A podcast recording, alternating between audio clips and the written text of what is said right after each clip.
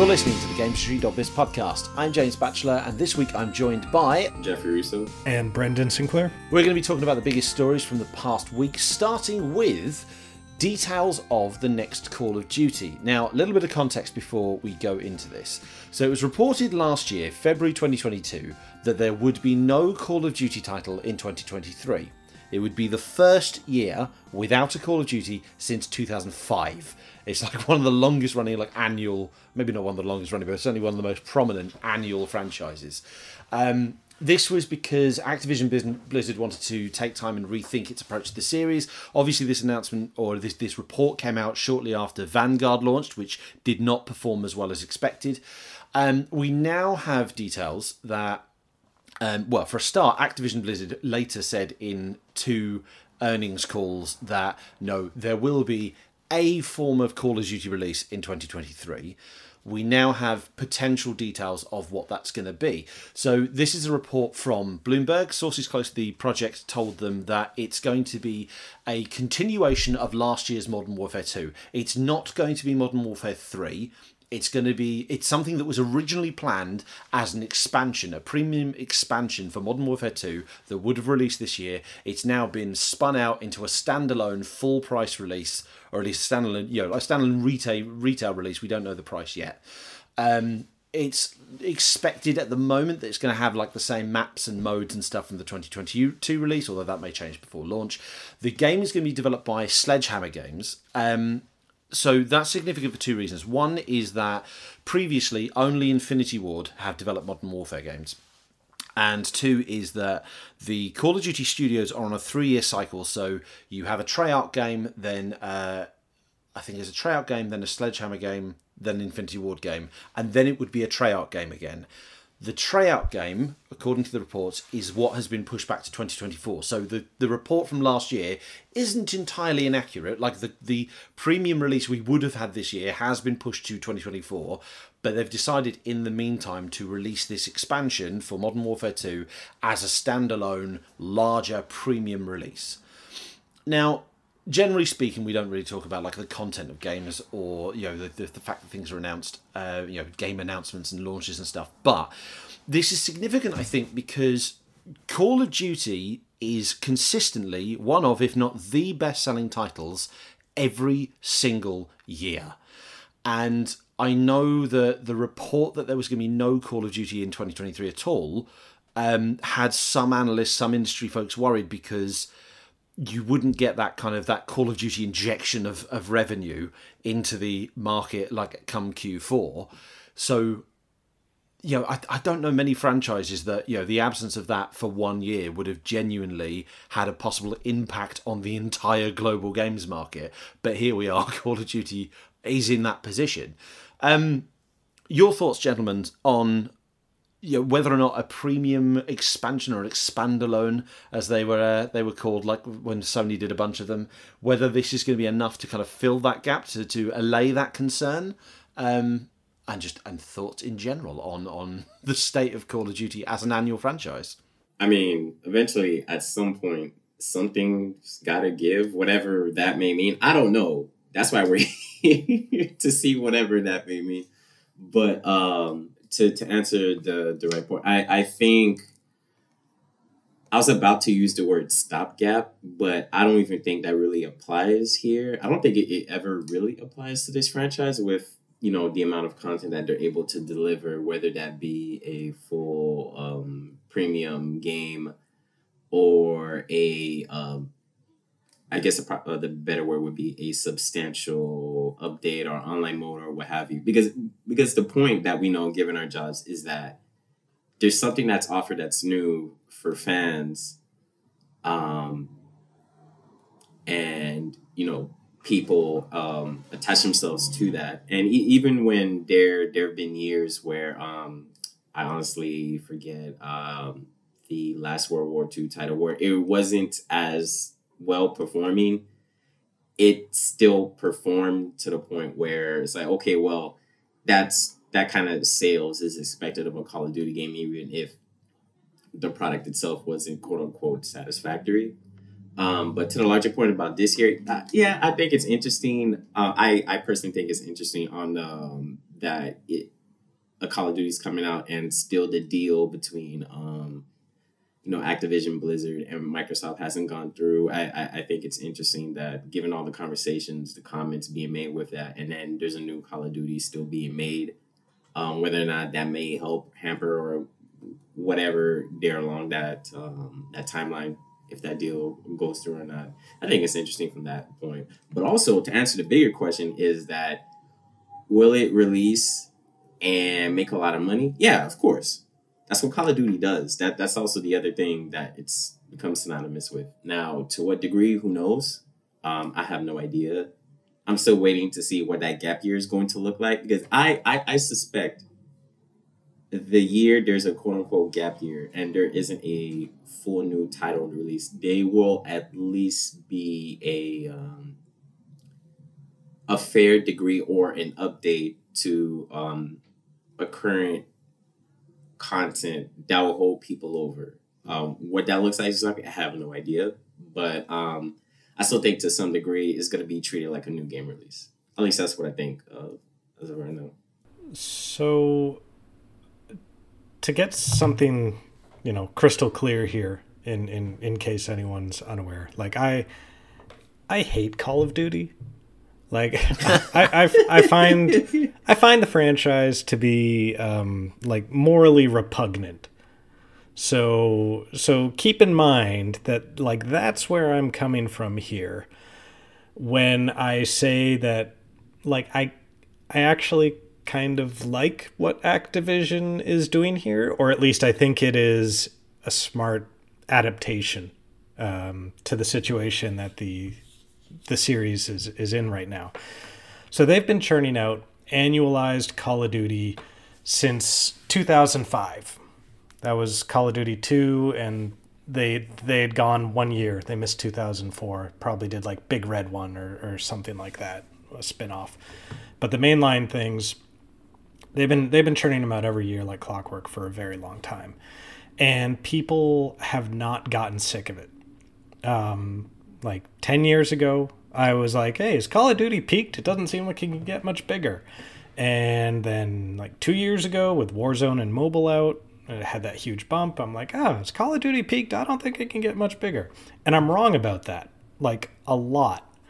But it's not it's not a perfectly straight upward line there are dips there now whenever they do something that isn't Modern Warfare or Black Ops 2. And because those are the Infinity Ward and Treyarch series, that means there are dips there whenever they turn the keys of the series over to Sledgehammer.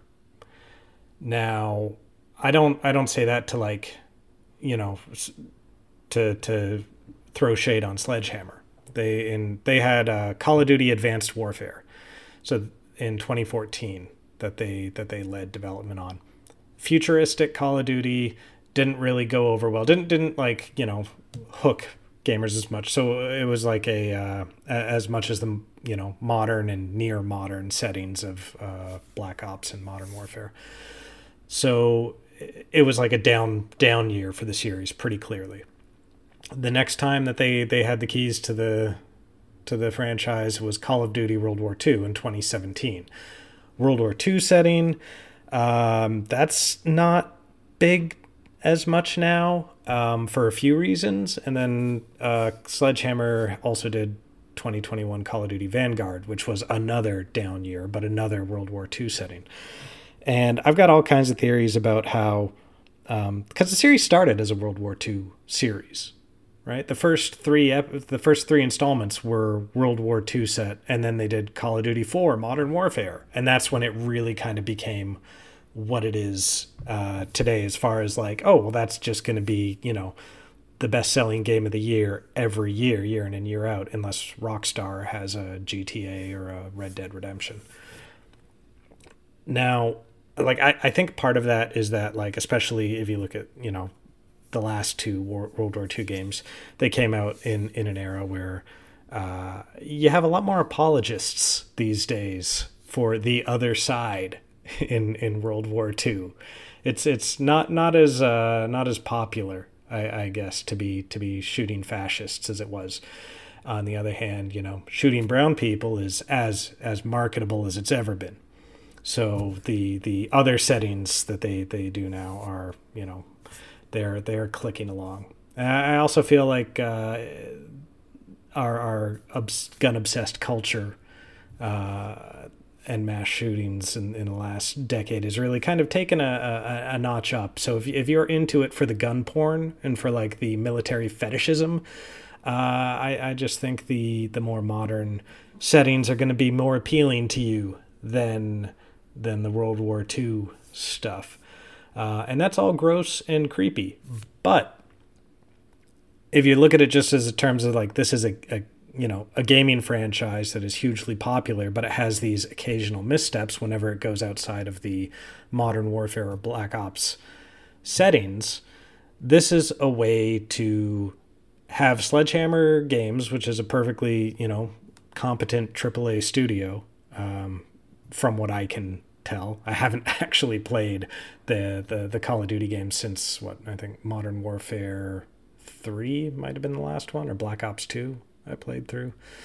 Um, but you know, I, I I feel like Sledgehammer Games has a decent reputation for being able to like make a a good game. It's just it hasn't really clicked with with gamers with the settings that they've been that they've been pulling. So this is a way to give them a chance at a setting that they know is popular and see what they can do with that and and and sort of breathe uh, breathe more life into the sledgehammer side of things. Because right now it's it's a franchise on a three year cycle that has two money making reliable you know sub brands so they need to do something with the third one because obviously world war ii isn't getting it done for them. Um, and they've tried futuristic stuff a couple of times and that hasn't appealed to people as much as things that are more you know uh, grounded in today. Um, so like this, this is a, I think it's an interesting way to mix things up a little bit. The the idea of how they market it is going to be a problem, I think, though, because I don't, I don't necessarily know how you you go out to them and say, okay, so it's new single player campaign, but it's kind of an expansion, but it's still gonna presumably be full price and are people going to get on board for that? But i mean i that they've kind of had that problem ever since they had uh, warzone rollout. Because you know here's the free to play multiplayer game that you're you're basically you know going to be interested in. So how do we how do we still sell people on the the annual updates when you know honestly it seems like a, a good call of duty multiplayer game can, you know, can extend on its own for years and years as a live service title.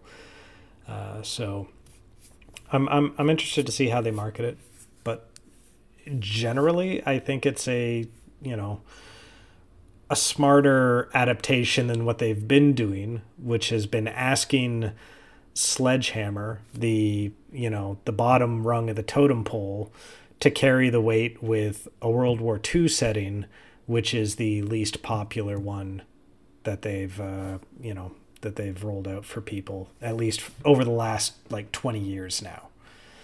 So i mean i'm intrigued to see what they'll do. Like like you like you say marketing it will be interesting. Pricing it i think it's going to be a big one. I when i hear this report i in my head think it would be sensible for them to do kind of the spider-man miles morales you know similar game, new story, new setting, new character. Well, not new setting, but like new new character, like new gameplay. But I don't believe that was a full price release, not as expensive as the full blown 2018, because it was essentially an expansion. Similarly, um, Uncharted: A Lost Legacy, that was a similar kind of expand alone. I'm expecting that sort of thing. I don't I don't know if they could get away with a seventy dollar expansion to Modern Warfare 2. It depends what it is. I mean, as you say, the Call of Duty fans will buy it. Um, I'm I'm as similar to you. I'm not a massive fan of Call of Duty. I wouldn't say I, am not as uh, Call of Duty agnostic as you are. I'd say I'm Call of Duty apathetic. Um, but I I think this is a smart move as well because I think this situation, like the situation Activision finds itself in, speaks a lot about where annualized franchises have got to. So there was a time when annual franchises was you know that was what drove the big publishers. You know, I think I swear there was times where like EA would have a need for speed out every year, and certainly obviously there's been a Call of Duty every year. You get the sports titles every year, Just Dances every year. There was a point where Assassin's Creed was every year. Pokemon was technically an annual franchise for the longest time until Pokemon Sword and Shield did the the year where they did DLC um, rather than a full release, and they're doing that again this year with Scarlet and Violet. And I think developing video games has become so costly and so time consuming because the standards have increased so much that you can't churn out a game every year based on a two or three year development cycle because other complications happen. This is not even this is even, even without going into like the pandemic and the ongoing effect that that will have happened. Um, so I think every franchise needs to take a break, and some franchises really benefited from that. So. Like I say, Pokemon took a break because uh, it did the Sword and Shield year, where it had um, DLC one year, and then I believe the next release was Pokemon Legends Arceus, which was incredible. And then that was followed by Scarlet and Violet, which built on what Arceus was trying to do and could have done with a bit more polish, but generally speaking, I mean, you know, it's kept some members of the GI team still, you know, really entertained and they've been frantically trying to uh, complete their Pokedexes. Assassin's Creed's the big one, like that was annual every single year there was Call of Duty. Uh, sorry, Call of Duty. There was an Assassin's Creed. Heck, some year so there were two Assassin's Creeds. Certainly around kind of the early generation, you'd have like Rogue and Unity. That took a year out, and it came back with Origins, which reinvented the franchise, gave it a lot more kind of. Uh, it just it just revitalized it. It gave it a bit more energy. It tried something different, and now Assassin's Creed is selling better than it ever did. Activision have found themselves in a precarious position because they can't really do that with Call of Duty. Because as we've said, like Call of Duty is the biggest seller every single year. It's certainly Activision Blizzard's biggest seller every year. So a year without a Call of Duty is a massive drop for Activision, particularly. And we've said this on the podcast before. I can't remember which episode it was. But there was one where we basically spent most of the show lamenting the fact that Activision have got to the point where they are entirely dependent on Call of Duty. Yes, Blizzard still has its titles that do fairly well. Yes, they've got these free to play games that are bringing in concurrent revenue, yeah, recurring revenue. But in terms of the premium space, in terms of new releases, and in terms of you know stuff that kind of impresses shareholders, they only have Call of Duty. So I think they do need a year off. I think Treyarch could do with a year off to spend time on whatever it is 2024's Call of Duty is going to do. But that changes the expectations for whatever this 2023 release is going to be. Because the issue here is as well Call of Duty is is such a big seller because it's it's a mainstream franchise. As much as it very much appeals to that core audience those core gamers it also appeals to the sort of people who only buy Call of Duty and maybe a couple of other games per year who aren't necessarily you know on game sites and reading these reports who aren't necessarily aware that no this originally was a modern warfare i i going into it if i were a call of duty fan because i now know this thing i will go into it with reined in expectations because i know this started as an expansion rather than a standalone title. So i know not to expect quite the same level of blockbuster from this year's call of duty as you usually get. But i argue i wonder that the mainstream gamers who pick this stuff up and don't engage in the media side of things and following gaming as a hobby, you know, like who for whom gaming is a hobby rather than a lifestyle that they kind of spend all their time reading and engaging with, they might not be aware. And, though, and again, that goes back to your marketing issue that you said, Brendan. Like they're gonna have to really kind of make it clear what this is and what this isn't. Um, you know, they can't just release it as a Modern Warfare 2 Game of the Year edition with an expansion. Like, I'm just, I'm very intrigued to see how this will go. I don't think we're going to get concrete details on this for a long time. The, the, the, announcement of Call of Duty each year has become later and later. It used to be kind of announced just ahead of E3, or it would be announced at E3. And the last few years, it hasn't really been announced or even confirmed until kind of end of August, like barely two months before launch. So I'm intrigued. Yeah, I mean, they, they know people are going to buy it anyways, I guess. Um, and they've got the Warzone and mobile, um, you know, their their plans with those games to not only keep uh, keep the brand fresh and front of mind for people, but also like if you've got a year of um, you know Modern Warfare 2 themed content planned out for Warzone and you're dropping your, you know, last bit, last new maps or whatever in the summer, you don't necessarily want everyone already in the summer saying Modern Warfare 2 is old and busted. We're super excited about whatever Sledgehammer's working on for the fall. Now, they probably wouldn't say that, um, but you, you still don't want to kind of like cannibalize any kind of hype for the the end of the Modern Warfare 2 post release content uh, and get people stoked for the the new thing. Then, yeah, it's it, it's interesting because Activision has been like sort of unique among game publishers. I think in the way that their trajectory has like company wide Activision Blizzard has has basically been steadily upward um, for 15 years and other other publishers, you know, they'll they'll have boom years and bust years kind of. Like there was there was a year where Take 2 had like nothing except its annualized franchises. And they told investors like, "Okay, yeah, you know, this is a bad year. We don't want this again, but you know, we'll still be profitable uh, and we'll we'll come back, you know, in the coming years with bigger stuff. And you kind of you know that they're good for it, I guess, because when they have a Red Dead Redemption year or a new Grand Theft Auto year, like their financials are completely different that year. It's like an entirely different company with the the step change in in uh, you know their sales and, and profits. So like Activision hasn't trained its investors for that. Like that's not what people expect when they when they look at Activision Blizzard financials. They they expect the company to like give really ludicrously conservative guidance and then blow it out of the water every year because that's generally what they do you know and, and when they when they don't there's often uh, you know like uh, an issue where it was like a advanced warfare or vanguard being particularly down years for call of duty or you know a greater economic calamity or console generation switch over the pandemic drop off you know these these kind of like greater macroeconomic things that that are that are good excuses that the company can use. I don't know if if bobby kotick is just like fundamentally opposed to the idea of like okay we're gonna we're gonna punt this year. We're just gonna you know put put a, a kind of a not great year out there but we'll bring it back the year after that and the year after that. Like that doesn't seem like a strategy activision blizzard or activision before the the merger there under Kotick has ever used. I, I would imagine that at some point that not at some point, but I imagine that there's probably been multiple conversations had about that, and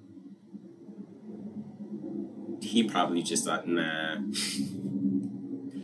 For as long as Call of Duty has been what it is, I just can't uh, imagine that there's been a point where you know, yeah, that sounds like a year. Let's take a you know uh, a rest year yeah, well, Sledgehammer exists kind of as a way to answer that question, right?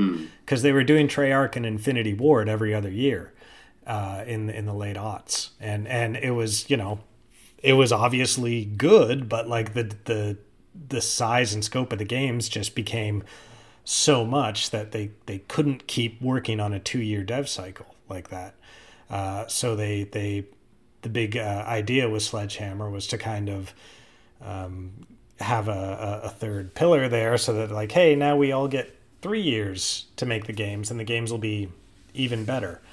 Uh, and it hasn't i mean i guess it's it's worked out for the infinity ward and the treyarch uh, side of things but sledgehammer is like I, I think their very first project sledgehammers was supposed to be a third person call of duty action game um, because the studio was founded by the like a, a visceral games uh, team, right? Like like Glenn Schofield and, and Michael Condrey were, were kind of I don't know if poached is the right word, but they they were working at Visceral uh, on games like Dead Space, and then they moved over to to Activision forming Sledgehammer. And I think the the idea was that they would make that third person action Call of Duty game and kind of extend the brand a little bit more.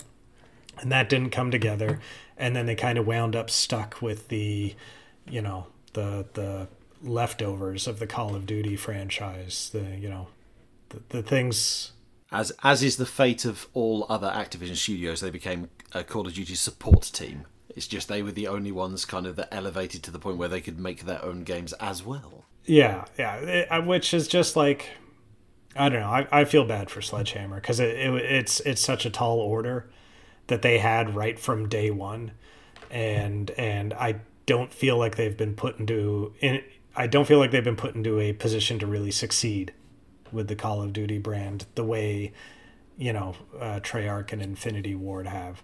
So if this is you know an opportunity for them to to actually step up and and and show like yeah they they can when they have a, a good franchise a good sub brand or whatever setting to work with that they can deliver uh, that would be that'd be great for them but um, yeah, it, it, it still kind of feels like they're just getting table scraps.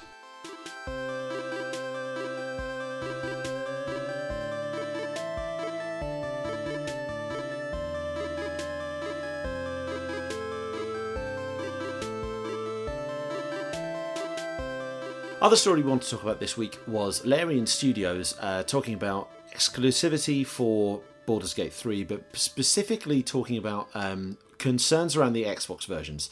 So there were worries that Baldur's Gate 3 was going to be exclusive to kind of, I say exclusive, but like, you know, only be available on PC, Mac, GeForce Now, and PlayStation 5. So console exclusive wise, it would be only on PlayStation.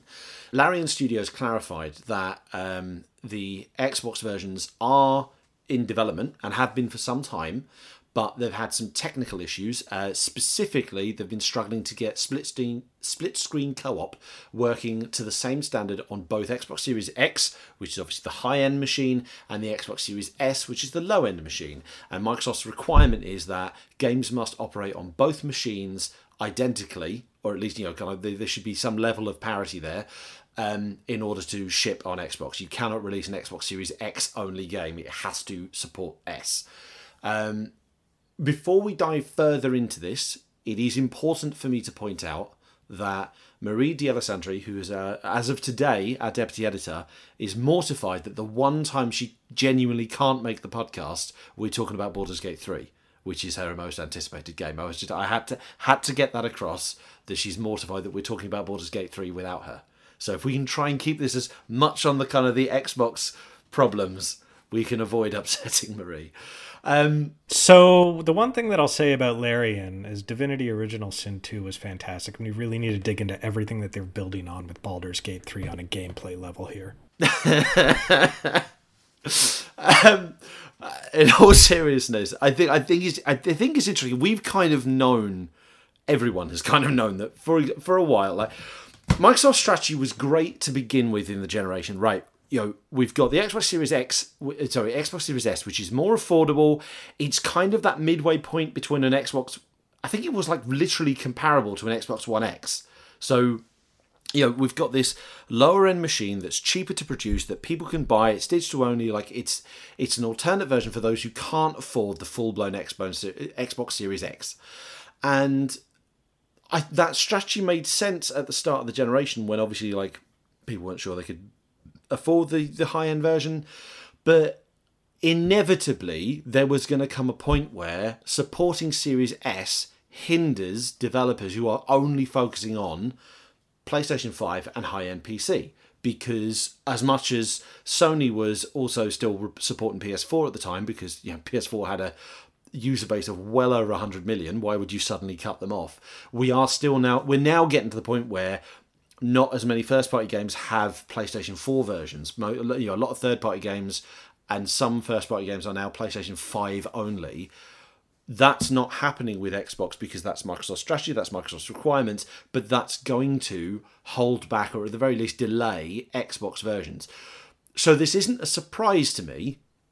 I wonder if it will get to the point where Microsoft has to change that rule because ultimately demanding that developers make sure their games for their high end console are also compatible with the low end model of the console, which is you know uh, technically equivalent to a 2017 re-release or kind of expansion of their previous console. It's just a lot of work for development studios to do and there will come a point where developers think there's just no point doing that extra work particularly because PlayStation and PC have the larger install base. Yeah, I don't I don't know if if Microsoft would do this. Uh, like would, would do what you suggested there in in just kind of saying, yeah, this game can't be, you know, you can release a game that doesn't work on Series S and market it only as Series X. Um, just because like they didn't do anything like that with um, the Xbox One X, uh, mm. and it's I imagine a lot of it's the same reason why I don't think they would do it with the Series S because the Series S is a significant chunk of the Xbox installed base. And yeah. on top of that the Xbox installed base is not what you know what the PlayStation 5 installed base is. It's it's not what the Switch installed base is. So when you when you've got like a smaller market share anyways and then you're like okay and we're gonna like cut out half of that.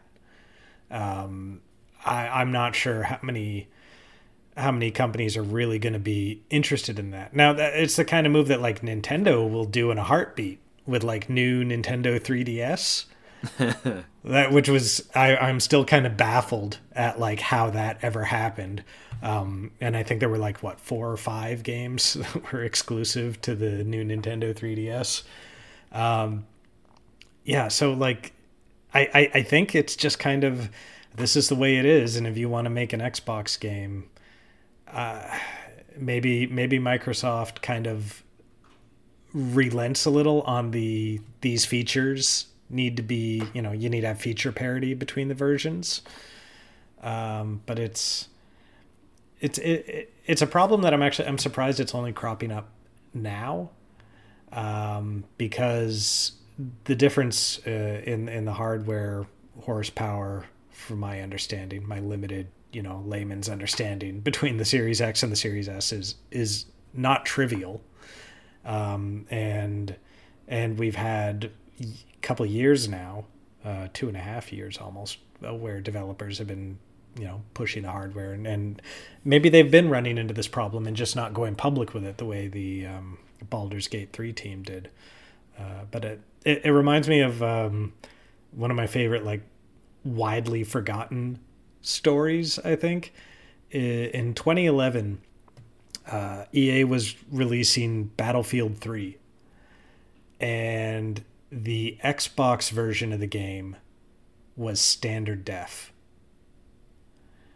because the original Xbox 360 did not like there were two models at launch and one of them didn't come with a hard drive.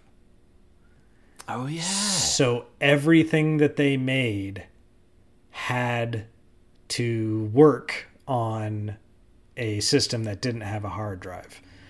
Um, and for the longest time, any kind of like downloadable game from arcade had to fit on a memory card and and so that that imposed all these restrictions on on developers, which were really you know frustrating for the longest time. So with Battlefield Three, they released uh, a, a, second disc of the game uh, for Battlefield Three that came in the box, and it was a uh, high res texture pack that could be installed to the hard drive in order to get you know the the proper HD graphical quality of the game that was their solution to it. And i just thought like that was the the most entertainingly wild clown shoes workaround. And i i kind of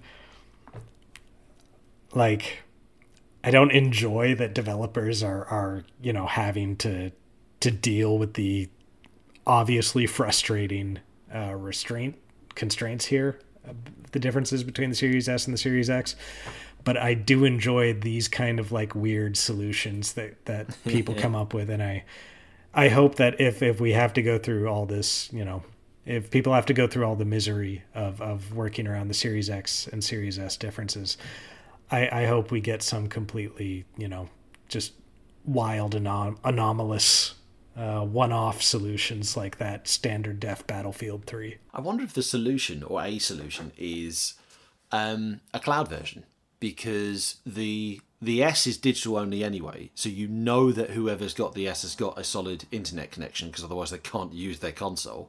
Um, cloud gaming at the moment on Xbox is limited to people who are on Game Pass, but you look at like the Switch, there are so many kind of games on Switch that are cloud versions only. Like you can't get Hitman 3 running on a on a Switch natively, so they do a cloud version. I wonder if they eventually get to the point where they're releasing cloud games, maybe not for Baldur's Gate 3, but for future titles that have this issue.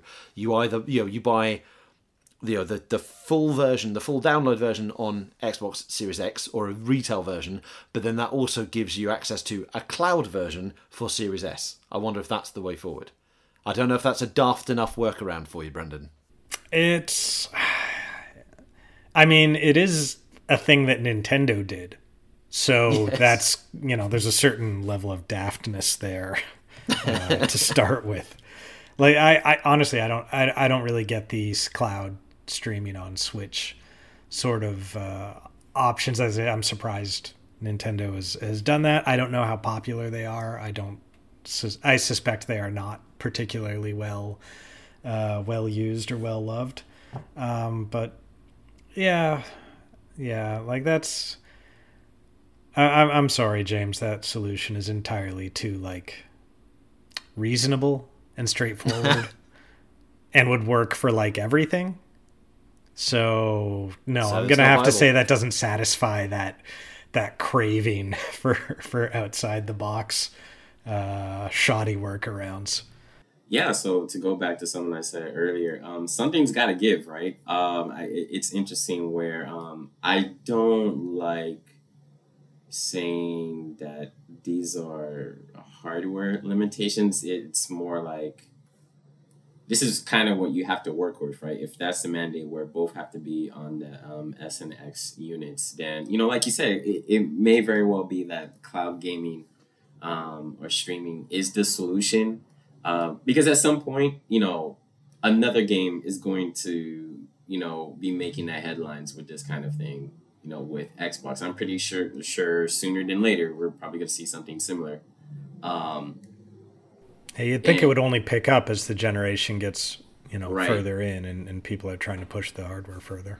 Yeah, absolutely. Because uh, and that's a great point, and I'm glad you said that because um, we've we've it can be argued that throughout so many console generations that the best games happen near the tail end where developers are really pushing the systems after working with them for years, right? So where where does that leave the the S uh, consoles? I have no idea, but um, someone's gonna have to figure something out.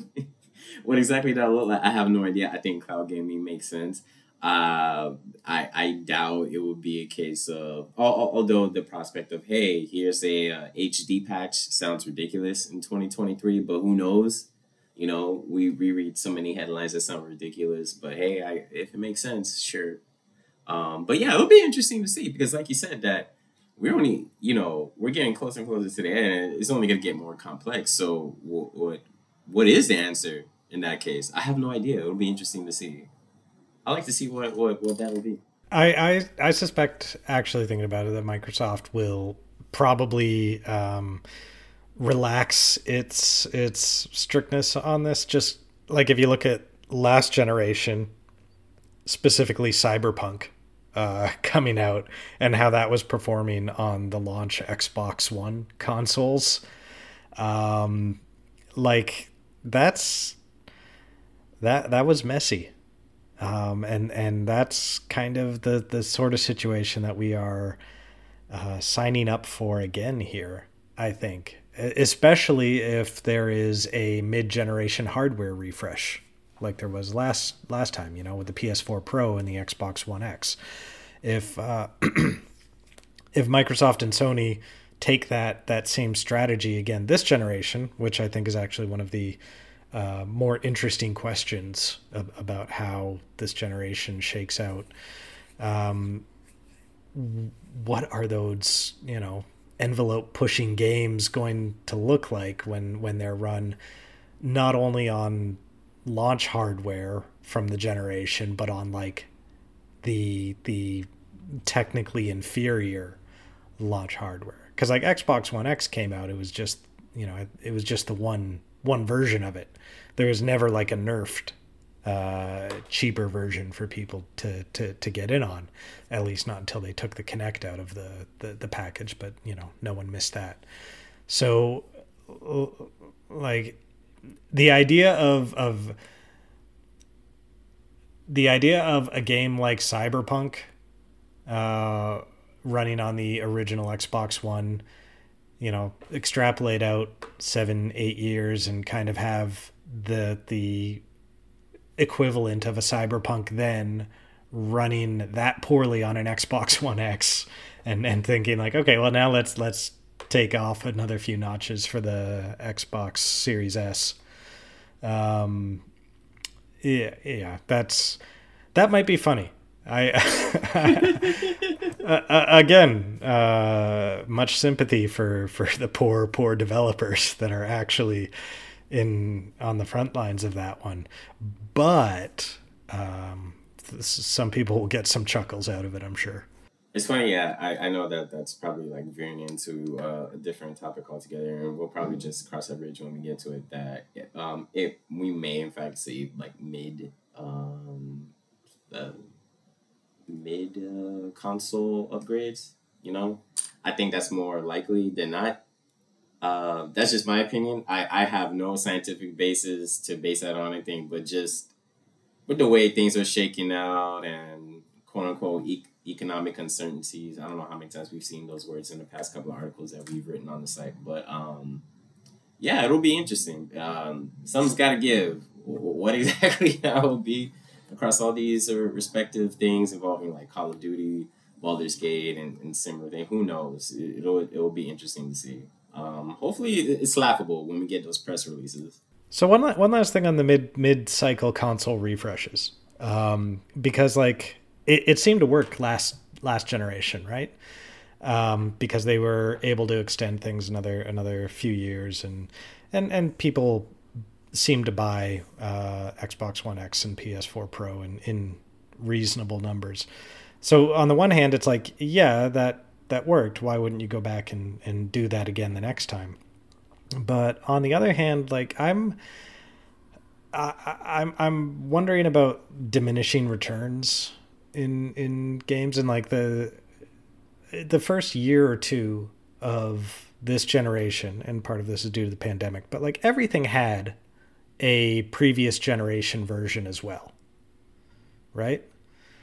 And I don't remember seeing those like when when Watch Dogs also came out on like Wii U or Xbox 360 or uh, Lord of the Rings Shadow of Mordor, I think.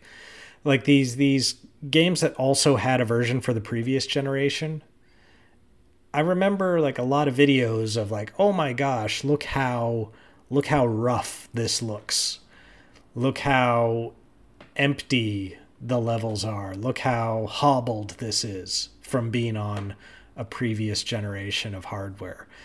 I don't remember that this time around. I I I I got the feeling that like yeah, the old hardware still does most of the things that people that developers are asking it to do just without some of the uh, you know fancier graphical effects and all that. And I, I don't I wonder if if we've hit the point of diminishing returns with you know super powered cutting edge hardware uh, to the point that like you're really getting down with a mid cycle hardware refresh now. You're really like narrowing it down to just the kind of like hardcore super consumer that's that's counting frames per second on everything that they play and and getting you know like religiously upset about it falling beneath a certain threshold.